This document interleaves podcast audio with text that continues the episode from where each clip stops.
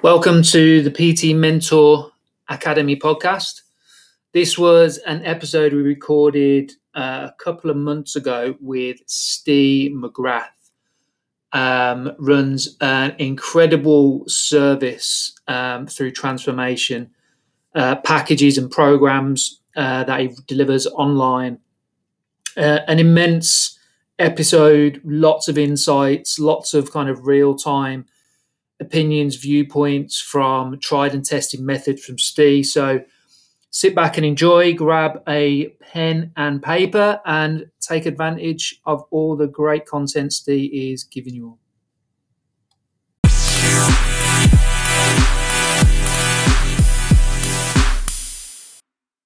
Timing gets me this. We are live. Right, people, good afternoon. I hope you are all very, very well. Let me just get the uh, thing up so I can see it. Um, as you all know, as we've been kind of building up for the last few days, um, bringing Ste on, let me turn my heater off, it's too noisy. Bringing Ste on to talk about his online transformation business, how it was built, but more so in and around the service and the elements of service that he gives his clients to get some unreal like results, some real um, life changing results in a short space of time, um, from what I see anyway. So Ste's going to talk through all of that um, and kind of get stuck into any of your questions that you've got at the end, because I'm sure there'll be a fair few questions off the back of it. So please feel free to ask at the end.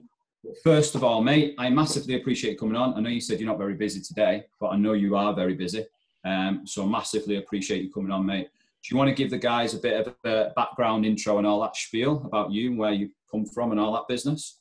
Uh, yeah, I'll give you the abridged version because it's not massively interesting, to be honest with you. Um, I was a personal trainer slash science teacher, which is a bit of a weird combo. Um, didn't swear as much when I was a teacher, um, but I got swore at a lot more. Um, that's just the way it is. Um, I hadn't, well, I was working as a PT and in a school. Then I had an accident where I snapped both of my patella tendons off the bone. Um, I had both of my knees reconstructed spent quite a while in hospitals and then obviously bedridden at home and then in the Zimmer frame. So I had a lot of time to start to think about whether I was actually building a business that would survive the fact that I probably couldn't walk very well. Um, and started doing little bits online. Went back to teaching mainly because I needed to uh, pay the bills, and one-to-one PT wasn't really an option. Like getting around on my crutches, so it's a bit like Doc Ock of Spider Man, you know, with all the things. Um, and then yeah, got to a point where I was. I mean, I was already sick of teaching for a long time, but I got to a point where I was really, really sick of teaching. Uh, so I left, and then essentially started teaching people about nutrition. So I've eventually ended up in the same job, except people are a little bit older. Um, and then basically the last kind of 12 months things have taken off um, we've grown quite a steady rate and I think now we're just kind of in a position where it's it's running nice and steadily. We've got all our systems in place. Um, so now I, I don't know. I'm, I'm probably going to try and talk about as if I really know what I'm doing, but essentially I've done most of it by the seat of my pants um, for the start. Yeah. Okay. Um, I think where to start, mate, on this is that obviously, like I seen the video, you've actually filmed um, when you broke your legs. I've seen that video on social media somewhere. That, yeah, that was actually on camera, wasn't it? Was that at like Combined Fit doing some kind of course or something like that? It was a it was a charity um, event. There was b- before I I'd ever been there. Apparently, there was a receptionist that died of some kind of um, either heart failure or very sudden anyway. Um, so they were just raising money for um, the charity linked to whatever that condition was and yeah, I just fell over. Yeah, it was bad, mate. But obviously, going from that and obviously switching on, obviously, more or less by the sound of it overnight, you kind of start to think about moving your business online. Um, and I suppose that's how a lot of personal trainers have had to react, less painfully, like not breaking two mm. legs. Um, when it's come to COVID, you've had to, personal trainers everywhere have had to switch an online business overnight. And it's been quite overwhelming. And they've probably heard a hell of a lot over the past 12 weeks of how to build that business from a marketing sense of generating leads, speaking to people online. But I don't think the social media has been filled of people or coaches or people going through that process talking about their service and systems and how they're getting people results. And for me, that's all I see from you, like that level of service, which is huge. Um, do you want to just start by talking about like get results training, the products you offer, um, and how you deliver them services and so on? Yeah. So um, we basically work within two systems at the minute. So we have a, a one-to-one coaching option, which is like a, an in-depth, detailed coaching option, um, and then we have our GR8 program, which is like an eight-week. Um, I say group program, but we've tried to make it seem like it's individual. Um, what we've basically done is I looked at everything that we do with clients and highlighted the areas that actually make the biggest difference to them and kind of tried to take out the faff and the, the detail that sometimes trainers put in just for the sake of saying that they do it. Mm. Um, and really kind of systemize it into the these are the actual things you need to focus on in order to get results. This is all the nice cherry on the pie stuff. But if you don't want that and you just want literally to get on, get some results and, and get involved with a program, then the GR8 program's fine. And then for people who really want to accelerate progress, who have specialist issues, really need all those kind of bells and whistles because they have a, an individual issue, then the one-to-one coaching option is pretty much for them. Um, I wanted to build a thing where people would get good results either way. And it comes down to the person's individual. Some people love a group program, some people can't fucking stand it. You mm. all, you, I've, I've had clients before. You go, I have to join a fucking Facebook group. I fucking hate Facebook groups, and then I'm like, right, well, maybe that's not for you. Um, so yeah, um, basically the the goal of both things is to just deliver as much value to people as possible, and ultimately get a result. Um, and however we do that tends to differ on the individual person. The GR8 program is a little bit more set in a systematic way, whereas the one-to-one coaching is very much, you know, finding an individual solution for an individual person. But I don't look at it as a personal training business, which people sometimes think is quite weird. But people hire us specifically to change the bodies. Hmm. That the that's nuts and bolts of it. However, we deliver that, whether we never even fucking step foot in a gym, all all people are paying money for and parting with the cash for, it, it's like going and getting lip fillers. They just want to come out with bigger lips, and mm-hmm. people with us just want to come out with a better body that they can keep. So trying to keep that in mind across all the systems is kind of the point of it, mm. rather than act like trying to make me look like the best trainer or the smartest person in the world or trying to sell them. They don't want a fucking gym program. They just want to look better. If they could do it without a gym, I guess 90% people probably would. Mm-hmm. So that was the kind of route that we went down when when starting it up. Mate, just just talk us through because there's so many PTs that have obviously had to move online, and they started probably with a group product actually in most cases because I think a lot of personal trainers switched on a group product because they wasn't really confident right now to deliver a high kind of ticket price to some of their clients um, or people that they've never met before, for example and they didn't have the systems in place. Just talk me through how you articulate the difference between the group eight week program and I suppose what is the difference between that and the one to one? Okay, so with the group program, the group program is we give you all the information that you would ever need to do it yourself and help guide and support you through it. Yeah. With the one to one program, I will fucking do it for you. okay. Um, and that's pretty much it. I will spoon feed it to you, and then as you get more confident and understand things, I will slowly allow you a bit more flexibility and a bit more freedom up until a point where you can handle it, and then we will slowly kind of. I always see the eight week program as the end point for my one to one clients. Mm. Um, they should deal with their individual issues if they have them, or if they're you know really tentative about doing things and they need a lot of spoon feeding. Start with the one to one, go all the way through it until they feel confident enough to basically just have the reins taken off. And then it's just more of a fact of accountability and having some overall planning ideas. Um, people sometimes come into the group program initially thinking that it's the easy option in when it's actually technically more difficult for them because there's there's less support there's less proper direction of you need to be thinking about these specific things it's kind of here's all the information you've got to kind of pick from it what you want because not everything's relevant to everybody um, so what happens is usually after the, the week four period or the week three period, I, I say to people, right, you've you've done three weeks of it now. You know how we work. You know what we're like as people. if you use this to dip your toe in the water and now you're thinking, I actually fucking need some specific help here, we allow people to upgrade into the one to one pretty much initially rather than doing it at the end and wasting another four weeks at a time. Okay. So they run off the back of each other, I yeah. think.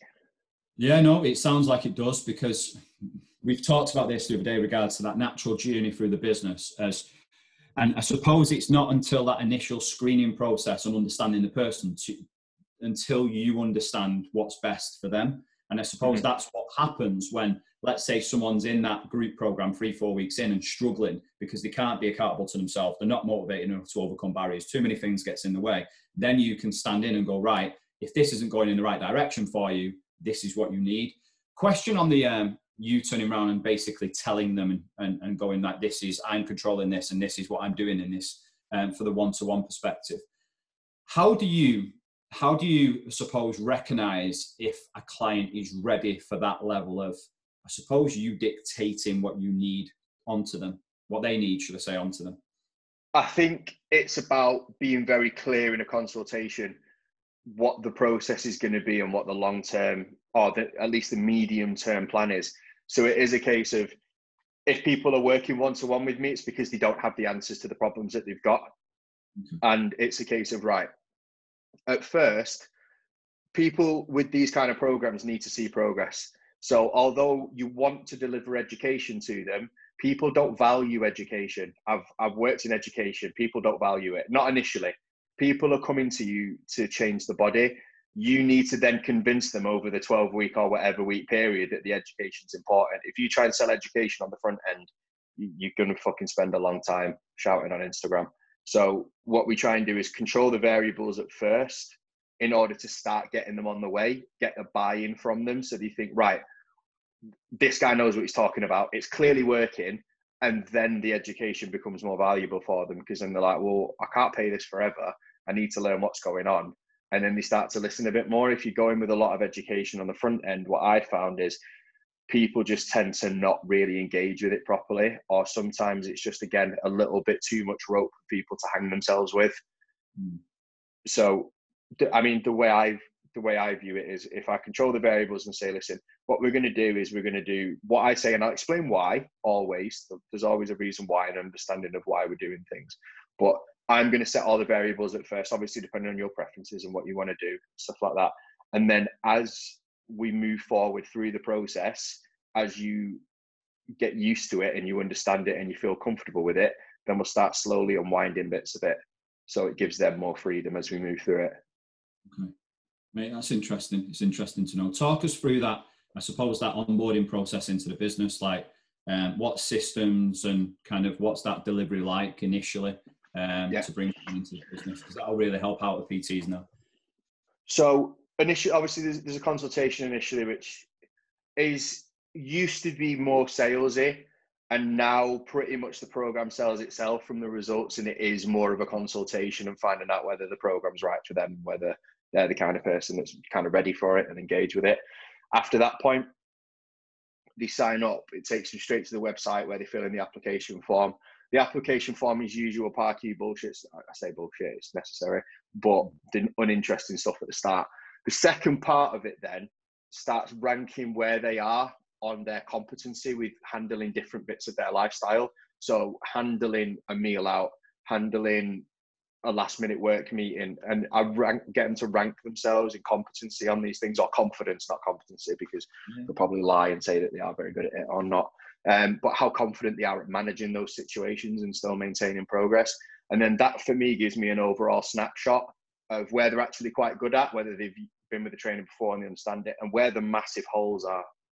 Because if there's something where there's a massive hole, that's generally their stumbling block and where they fall off the wagon, as you will. So that's where we put the initial strategies and the initial work in, in order to kind of bridge that gap and get them kind of from A to B as fast as possible. Um, from my point of view, and again from my teaching background people who don't know what they're doing or feel lost in situations are generally just going to go ah oh, fuck it mm. People are not persevere like they don't persevere through situations at least not initially when they first start in a program so if you set them up where there's going to be instances during the week where they're not sure what to do unless motivation is absolutely sky high they're not going to crack on through it and go right. How do I make the best out of this situation? They're going to go, well, I don't know what I'm doing, so fuck it. Exactly the way where I used to walk to the back of a maths class and there's a kid with his date and title done and fuck all else after 40 minutes. And he's gone, Well, I didn't know what I was doing, so I didn't do it. Uh, so with that, with that, mate.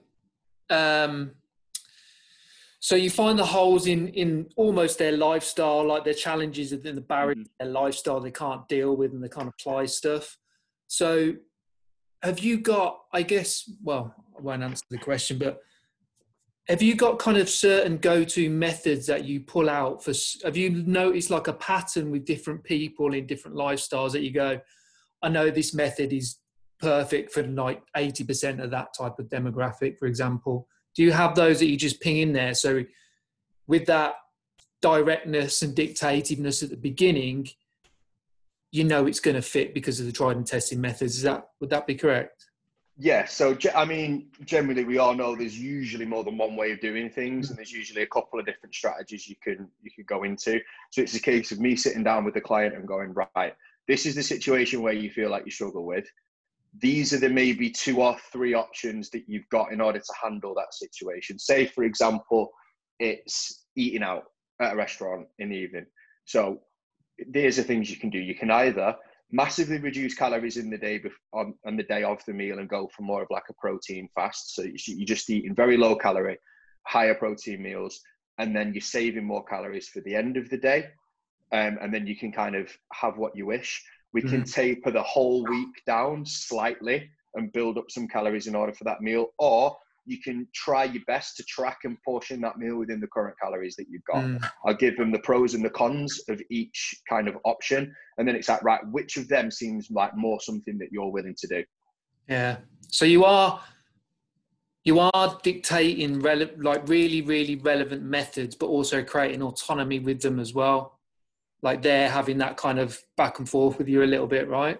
Yeah, in a sense. Although I think if they pick an option which I know fucking full well they're not going to do, I'll tell them. they're like, yeah, well, what I'll do is I'll just starve myself on that day, and I'm like, you fucking won't do that.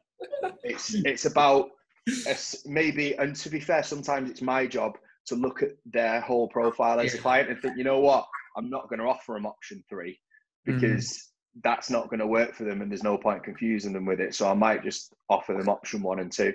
Yeah. Um, and again, I always link it back to my teaching because it's probably where I've got most of my, my kind of skills from with this kind of thing. But it's a case of if you had a mixed ability class and you had three levels of worksheet, like an easier one, a, a harder one, and then a hardest one, you you try and let them pick so they can push themselves but there's the kids that need to kick up the arse. And you're like, put the easy one back down and pick up that one. And then there's some kids that want to please you and want to take the hard one. You're like, no, you need. So it's about really sort of, it's all about assessing a client. Everything comes yeah. down to understanding and assessing a client and kind of knowing them better than they know themselves and then offering them the solutions that fit them. Mm. Just on that, mate, how do you gather that level of understanding from a distance? sometimes through trial and error. I'm not going to pretend I get it right with the client the first time every single time. Um, I do try and spend a long time at the start of setting a client up, actually talking to them. My consultations generally are, are half an hour long of just talking to them. The initial client setup we do over video, and again, is me talking to them for a good 40, 45 minutes. Um, and then obviously the assessment is quite in depth for them to kind of self-assess themselves and you know tell me what they're good at and what they're not good at so before i've even kind of written a program for someone i've probably spoken to them at length for over an hour and that's assuming that i haven't spoke to them on social media before they've even done the consultation mm. um, i think as soon as you start talking to a client uh, from the very first second you start talking to them you've got to be assessing the kind of personality that they are and the strengths and the weaknesses and the things that they're going to struggle with and the things that they might do well with. Um, and the, the second you stop assessing them is the second you start losing the ability to coach them mm. because you're not sure where they are then. You've lost them. Mm. And then you need to spend time getting that back. And sometimes you do need to spend time getting that back. Sometimes there'll be a, I'll, sometimes check-ins can get slightly robotic with certain clients who kind of do tick off boxes every week. And then sometimes you might get four weeks down the line and think, you know what, I need to probably chat with them for an hour and kind of figure out where they're going with this and what what we need to do over the next few weeks. And it's mm. about making time and assessing where you need to put that time in. Mm. Mate, just talk us through that check-in process as well, because obviously from an, from a, an online perspective, it's it's hugely important. From a transformation perspective, in a short space of time, it's the most important thing that you're going to come across, isn't it? Let's mm-hmm. be real. So just talk us through how you manage that, pal. So, I mean, generally everything comes down to sort of, for most transformations, it's fat loss. Let's be honest, you're not going to gain muscle in 12 weeks, appreciably anyway. Um, so, from a fat loss perspective, it is about obviously setting a calorie deficit, but it's not just about shouting calorie deficit in someone's face. And the worst thing you can possibly do to a human, I think, is when you go eat 1700 calories and then they don't eat 1700 calories. Your next response is to go eat 1700 calories. saying it fucking louder. Does they heard you the first time? It's they didn't understand how to implement it. Mm. And repeating yourself is a fucking pointless exercise for everybody. So what we what we do within check-ins is we don't telling somebody to eat 25 grams less of carbs is a fucking waste of everyone's time and money. What it's about is if we reduce calories or we set a calorie amount, it's about giving them the strategies to actually be able to eat that amount of calories based on their preferences, based on what they've been doing previously. So it's not our check-ins. My check-ins usually take about 15 minutes per client, which is obviously would normally take longer if someone was first starting out to do it that way. But what I do is I go through my client's food diary every single day of the week, highlight the things that they've done well, um, highlight the things that obviously need tweaking. And then if there is an overall change in the program and maybe we've reduced calories, I'll go through the week and pick out the appropriate times in their diet where they could have taken those calories from mm. instead of just leaving them to freewheel it.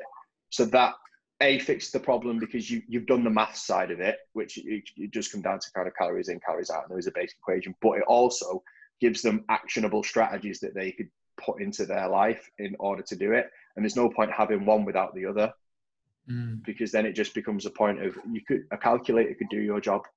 Mm. Yeah. No. Do you know what's important about this is that people are buying that transformation to get results in a short space of time and when you said at the start, regards to dictating the level of information onto them, it's I suppose you have you have elements of control in a very consciously coaching type of format, isn't it? Like mm-hmm.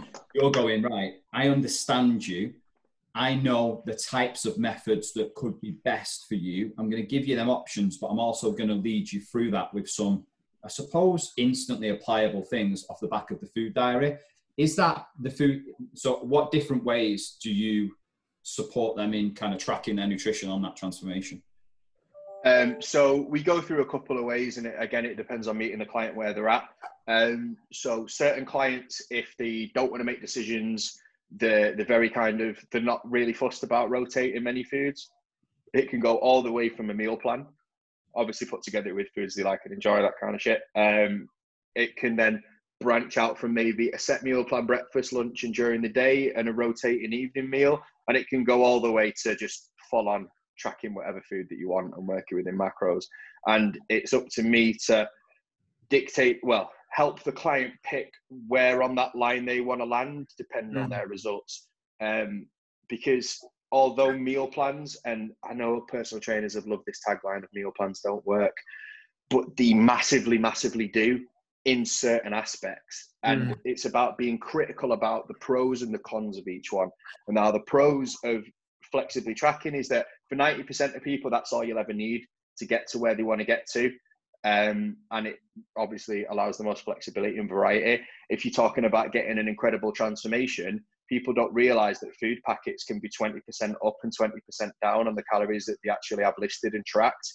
Mm. If you've got a massive variety of foods that changing every day, that's a 40% swing that you can have, which is noise. And when it comes down to, you know, making minute adjustments and pushing calories even lower, a 40% amount of noise can make a huge difference in someone's end result.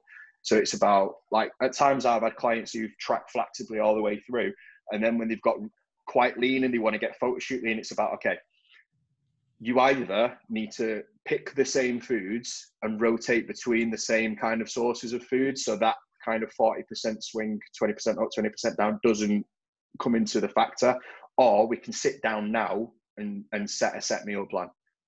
For some people, it might be setting them a set meal plan so they get into some sort of habits and routines if they've been completely kind of free ball in the diet, and then slowly undoing it meal by meal, week by week until they are tracking flexibly, and then that will get them 90% of where they want to go. So, what I say to people on consultations is in reality, I'm not really that clever. What I am is a very good filter. And my job is to look at all the information out there, assess whether it's the right information for you, and then present it to you in a way that you can understand. Um, mm. I've never made anything up in my life. I've never discovered anything. I've never. I've I've done a bit of research, journaling at university, but I've I've you know, I'm not out here creating new protocols and new things. What I'm doing is looking at the stuff everyone else is doing and filtering out the bullshit that you don't need to bother with and finding the right things that fits for the right person.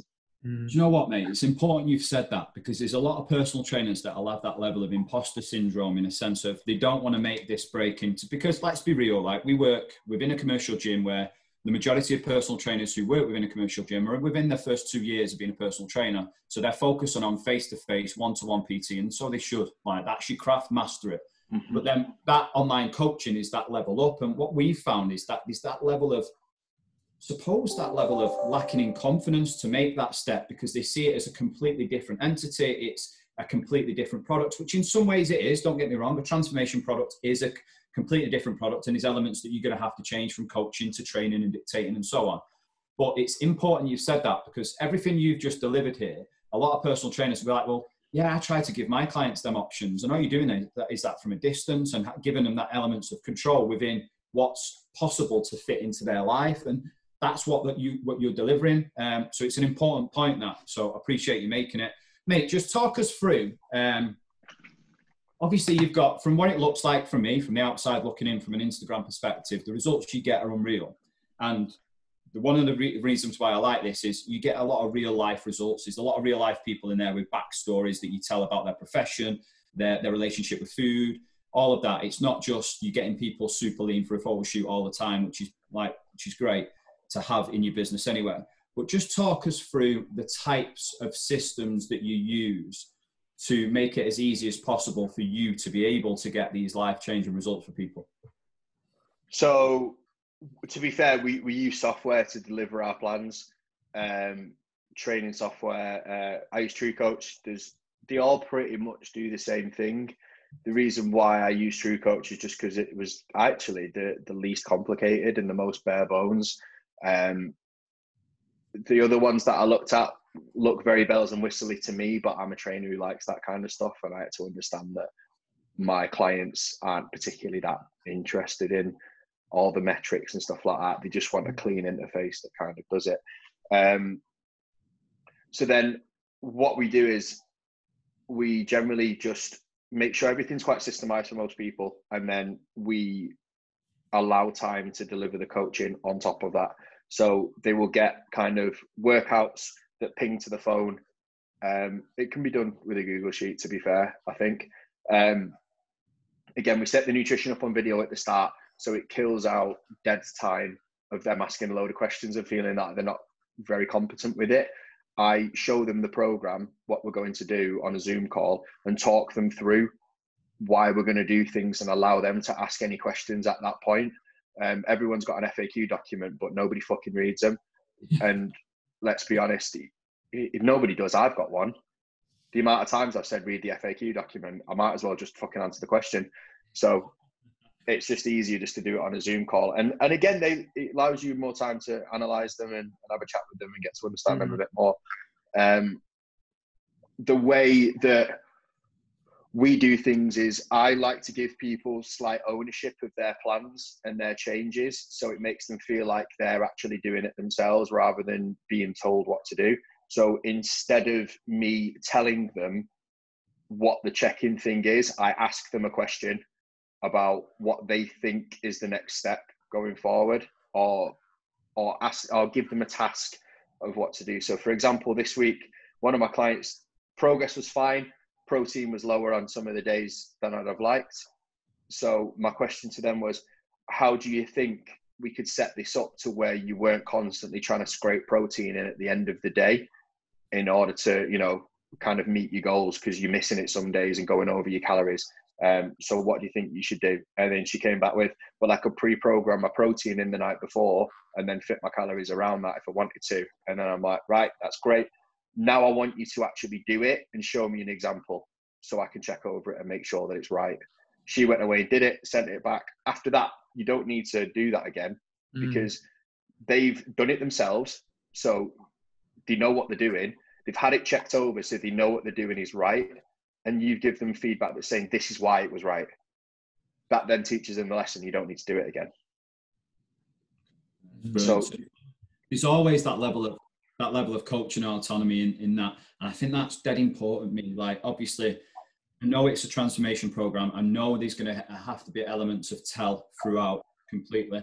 Um, but having that time with them to have build the program out with you is huge for them isn't it? Because you on that call can instantly assess how they're feeling about that because you'll be able to recognize that sustained talk about oh that exercise i'm yeah I'll, I'll try and go into the weight room this week or whatever it is that they come back with do you understand what i mean so then you can tweak and change it there and then that's quality um, just on the process because you've just gone gone into some of them um, do you use anything different from a check-in perspective so like you use TrueCoach for programming you use different formats for types of nutrition point of view so from plans to food diaries to MyFitnessPal, all of that type of stuff.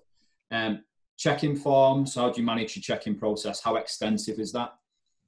Um, the check-in form, to be fair, again, is kind of like the application form in a sense of we get the data and the numbers done first, like what was your weight this week, what was your weight last week, what was your belly button measurement this week, what was it last week, that kind of stuff. Uh, what calories are you on, how many steps have you done? Then further down the line, it starts getting into more qualitative stuff rather than quantitative. Um, that's numbers and words, but because I have to remind myself before I say that. Um, I don't know why I use those words to be fair. Um, but as we get through it, words too big for me, mate. Don't use them. yeah, you know what it is? It's because I had I had my nootropic formula and my caffeine, and I, I, was a proper internet geek before I did it, so that's why I'm using big words. Um, but as we get further into it, it's asking them about their struggles, what they what they need to do better le- next week, what they want to focus on for the next week, and some of the great. It's about asking good questions, and like the last question on the form is, what do you think that you can do during this week in order to address the points that you've listed above? That allows them to actually reflect on what they've said, and if even if they don't get it right, it allows me to identify the misconceptions that they've got and fix them. So either way, it's a win-win. If they get it right, then they've self-reflected and they've made the right choices. And I just, tick i'm just like, yeah, that's exactly what you need to do. If they get it wrong, it allows me to coach them, but it also allows me to identify maybe some previous knowledge or things that they might not have understood correctly previously that have led to them thinking that that was the way to go forward. Mm. And that's how we kind of undo a lot of the problems that people have when they come in with us. Okay, Brill. No, that's awesome, mate. Um, listen, last one for me because I can see there's quite a few questions coming through, Nick, um, from the guys, uh, which is brilliant. And keep asking your questions because definitely got bags of time for them. Um, so, last one from me, mate, is just what's been, I suppose, your biggest learnings from dealing with people and getting them results? Because bear in mind, you, you are 100% a results based business being a transformation program what's been your biggest learnings that you could pass on to a PT that A, are just dipping their toes into the water with this or haven't even done it before? Um, yeah, so what's your biggest learnings been along the way for that transformation program? Don't be stuck into a system of doing things because everybody, like, people buy into certain camps, like, like with training, for example, people like the low intensity kind of high volume stuff, and some people like circuits, and some people really like I don't know the JP bodybuilder style training where it's like really really high weight low reps, and people get stapled into this idea because they've read a bit of research, more than likely a couple of abstracts. Um, that says it's the best thing, and then they're like, right, this is the way you've got to do it. This is the best way to get. And to be fair, the best way to get results with people is to get them to fucking do it long enough in order to get them if you can get someone to do a program for 12 weeks, even if it's not the best program in the world, doing anything for 12 weeks, it's better than eating Twinkies and Mars bars, is going to get most people really good results. So I think for me, the biggest learning curve that I got because I came from a background where I was an athlete and I went into bodybuilding and stuff like that, and I thought you had to be super, super. You can actually get away with a lot more than you think you can. It's mm. just having a measured amount of things they can get away with in order to keep them, you know, adhering to the program, and then getting them actually doing the program for long enough. So it's about finding that balance that's different for each person on enough of the things that are going to get them results, but not too much of the things that are going to get them results because then they won't fucking do it and then you're not going to get any results. So it's about everyone has their own tipping point with that and it's about kind of finding the right one for the client. But what would you say is your tipping point in your business? Because I've seen it blow up from the outside looking in over the last kind of six months or so. Um, what what's been your obviously your main component of bringing people into your business is the results that you've been getting. Let's be real, and your mm-hmm. personality online and stuff like that. But what's been the main tipping point? Do you feel that's then been like, wow, actually, we've I've took off here. Oh, as in what happened, or what do I think led to it? What do, what do I think? What do you think's kind of contributed to that, apart from the volume of results? What what is it? Stopping giving a shit about what other personal trainers think. Mm. What you couldn't have said that any better. Look at Nick's face. no, but genuinely, I used to be like, I used to think about what I was posting. I used to be, oh well, what if this, you know, what if somebody says I'm I'm shit or like I've done it wrong and stuff like that? And I'm thinking, you know what? Fucking, I say Debbie all the time because I don't know anyone called Debbie, which is why I just use Debbie. Mine, mine's Doris. Yeah, everyone's. I don't know a Debbie, so it makes it quite good. Just go, That's what I knew you're talking about. Uh, but like, Debbie from Asda doesn't give a fuck whether you've got the perfect amount of volume per per training session. Um, so you've just got to think. I just started thinking, am I actually helping people here? Like, is this useful for somebody to read? Yeah, is it right? Get it done, and then not be ashamed of actually fucking running a business and doing well. I think that was partially part of it. Like, I had to kind of, at, at one point, take off the shackles of what I thought a PT was supposed to be doing and a PT was, and essentially just stop thinking you have to do things the way other people do it. The the minute I started acting more like I was when I was a teacher, rather than I thought I was as a personal trainer, we took leaps and bounds ahead of everyone else because I think what happens with certain trainers is they get caught in being a trainer and trainers all do the same things and this is the way you do it or else you're not a very good trainer. But in reality, 80% of the business fucking struggles. Mm. So in reality, you're actually copying people who aren't particularly doing very well, mm. which then self perpetuates itself. And it's, that's, that's a harsh thing to say, but we are a quite high turnover business. People come into reality, for a golden ticket. And mm. and let's be honest, there's there's a large amount of PTs who barely fucking scrape by. So why would I want to copy people and be like people and aspire to be and try and impress people who are who are barely getting by? So the more lessons I took from being a teacher and actually being a business person or somebody who runs a business, whether that be fucking bricklaying or something like that, but taking aspects of what works for other people and putting it into our business, that's when we really when I stopped basically trying to be a fitness business and I just started being a normal business that helps people. Mm. Yeah. Do you know what, mate? And there's always a saying that rings out in my head, and I think it was Mike McDonald who said it was one of the things for me when I was dealing with people online and stuff like that. Is that you do get rabbit holed in the fitness industry, and I've done it. Like you get rabbit holed into you go on a course, and now every then one of your clients that gets brought into their life, and I think when you do step back and you start to deal with reality, like you've just said, 90% of your business, a general population, don't care about periodization, progressive overload. Don't Journaling. Care. Yeah, macros. All Journaling's my pet peeve at the minute. I fucking hate it. And I know loads of people who are dead successful. Not one of them write the, the goals and the things that they're grateful for every fucking day. Yeah, every personal trainer is now right. You've got to get a journal, and you've got. Uh, listen, diaries are for fourteen year olds. Wait, I'm gonna. What are you, what are you saying? yeah, that's, what, that's got times on it. got your feelings in it. No, and to be fair, it's useful for certain people, but again, some people like yeah, exactly. No. I'm no, I'm sticking with it. I, I, I said it before. No, listen. People like journaling, and then they make everybody in their fucking client base journal, yeah. and it's ridiculous. I think, do you know what it is? It's it's understanding that we have our own things that we are passionate about. We have our own beliefs that we're interested in, our hobbies and interests. But it doesn't mean our clients have to have the same. And we yeah. we, we hold them all into as soon as we've gone on a strength conditioning course. And by the way, this is me saying this was me. Every one of my clients is doing Olympic lifts and fucking doing loads of mobility drills for the first half an hour of a session. Yeah. But actually, Stuart from the office just wants to lose his gut, have better posture, be fitter for his kids, and and have a better relationship with his wife because it's gone down the drain. And there's that saying that, like Martin McDonald says, you manage lives and not macros. Do you know what I mean? And that's for me, that's there's never a truer saying. Um, and all the other all the other ones that are out there. So good, mate. That's me tackle through all my stuff, and we've got through loads there. But let's get stuck into these questions.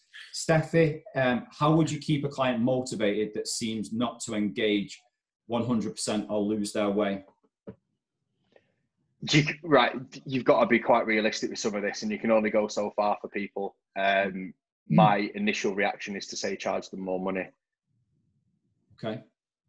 Just because if I don't deal with it, because I say to people, you to get results out of this program, you have to engage. You can fall off the wagon and eat at McDonald's. You can sack off your training for three days as long as you engage with the program and you're in tune with the coaching process, I can help you work around all those things. If you fucking ghost me, I'm not your ex girlfriend. I'm not going to text you four times in a row. You've got two texts. And then, unfortunately, I'm going to have to have a word with you about whether this is the right thing for you. And I say that on a consultation. And then people are like, oh, fuck, well, at least if I've, you know, people make mistakes, people run into barriers. Every time somebody fucks up on the diet plan, it's it's a roadblock that you haven't noticed before and you've got to help them overcome. If it's a point of they're just not fucking replying to you and they're not doing stuff, then you've not set your expectations well enough and clearly you're not stinging them in the pocket enough. Yeah. Yeah, do you know what? We talked about this with Emma Storey-Gordon, didn't we, Nick, regards to that price. You know, we were talking about pricing yeah. on the program, and uh, uh, this was at the start of lockdown, and we talked about um, accountability, adherence, and listen, there's no bigger factor in accountability and adherence um, to when someone knows they are paying for it. If they know they are paying for it, they are bought into it and bought into the process. And if they hit the ground running, they're probably going to get results quite quick. Therefore, motivation levels will, will go through the roof off the back of it. I'm, I'm going to be wholly honest. I think online personal training is good. Online personal training is the most underpriced, undervalued aspect of the fitness.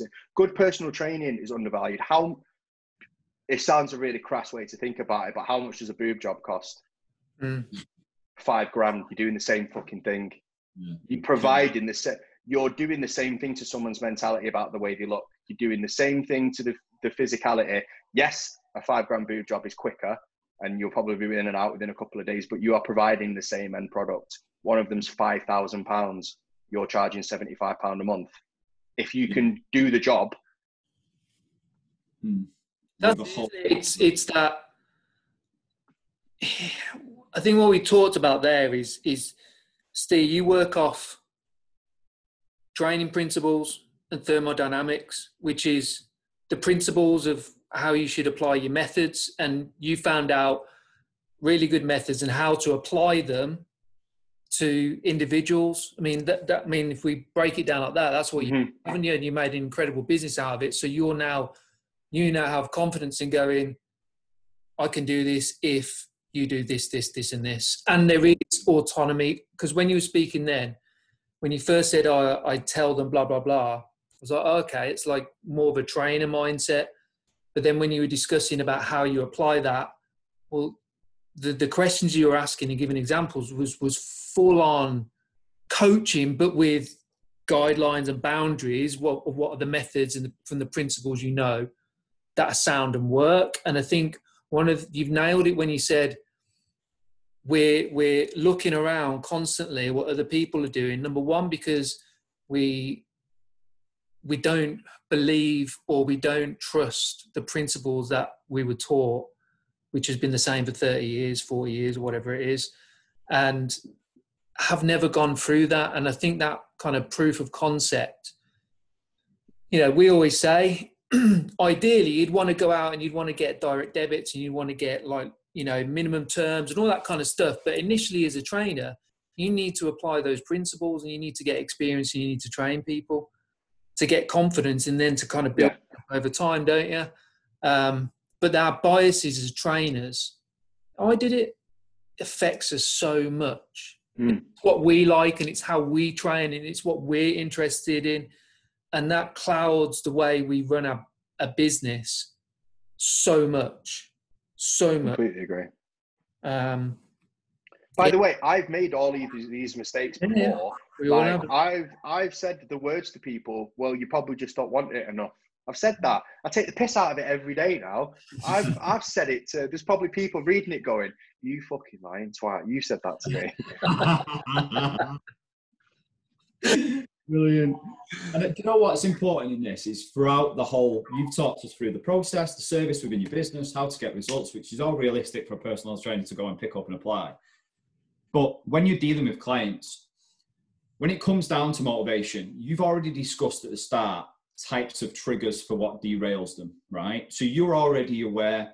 They are now self aware because there's been elements of self talk in that onboarding process. So when they do come about it, because I don't know, they've been on a hen weekend and they don't train for the following week because they're all rough or whatever it is, they already know they're in that and they know how to manage it and control it. So actually, it's not an actual huge dip in motivation because I know how to get back through that straight away. So I think that's an important part to pick out of it.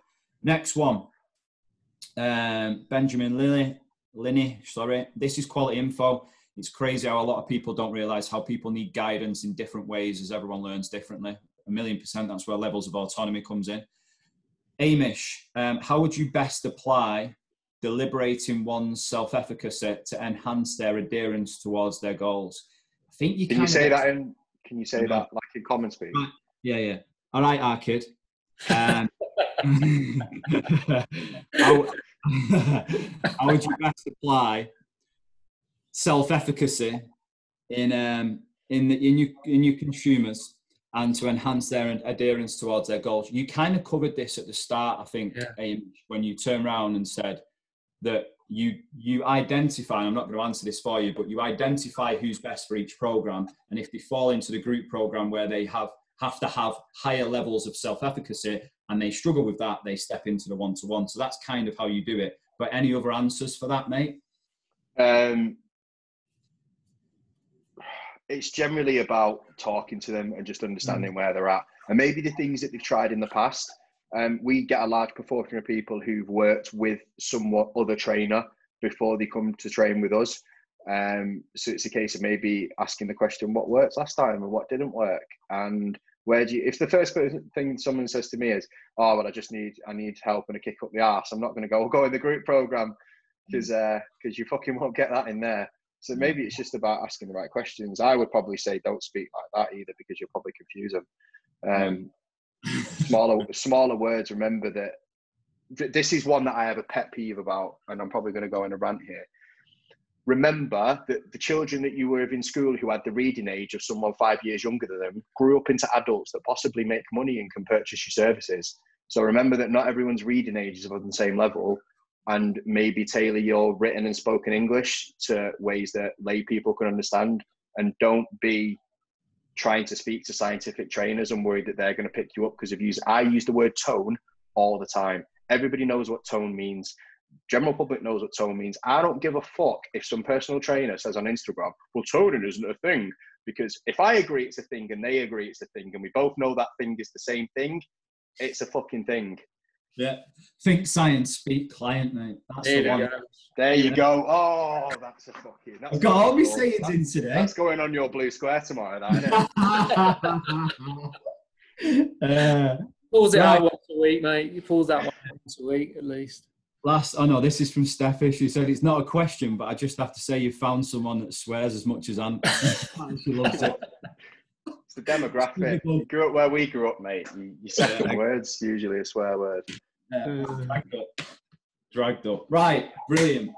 Um, that was a huge amount of information, mate, and a lot there that I think not only can personal trainers take and apply um, and add to what they've done over the past 12 weeks, hopefully, but I actually think that's a massive confidence boost as well yeah. in, in a lot of PTs, which is huge, mate. And that's really valuable for what you've done, is because, like I said to you at the start, there's a lot of PTs that don't know whether to take that leap or don't go with two feet in. and just kind of step with one foot out the comfort zone into the online world. And if, if a few posts don't go their way or um, all of that type of stuff, it, it's not for them. When really you've shown that you've gone two feet in, you've then ignored the crowd in a sense of listen, not listen to the noise, been 100%, um, 100% you throughout that process.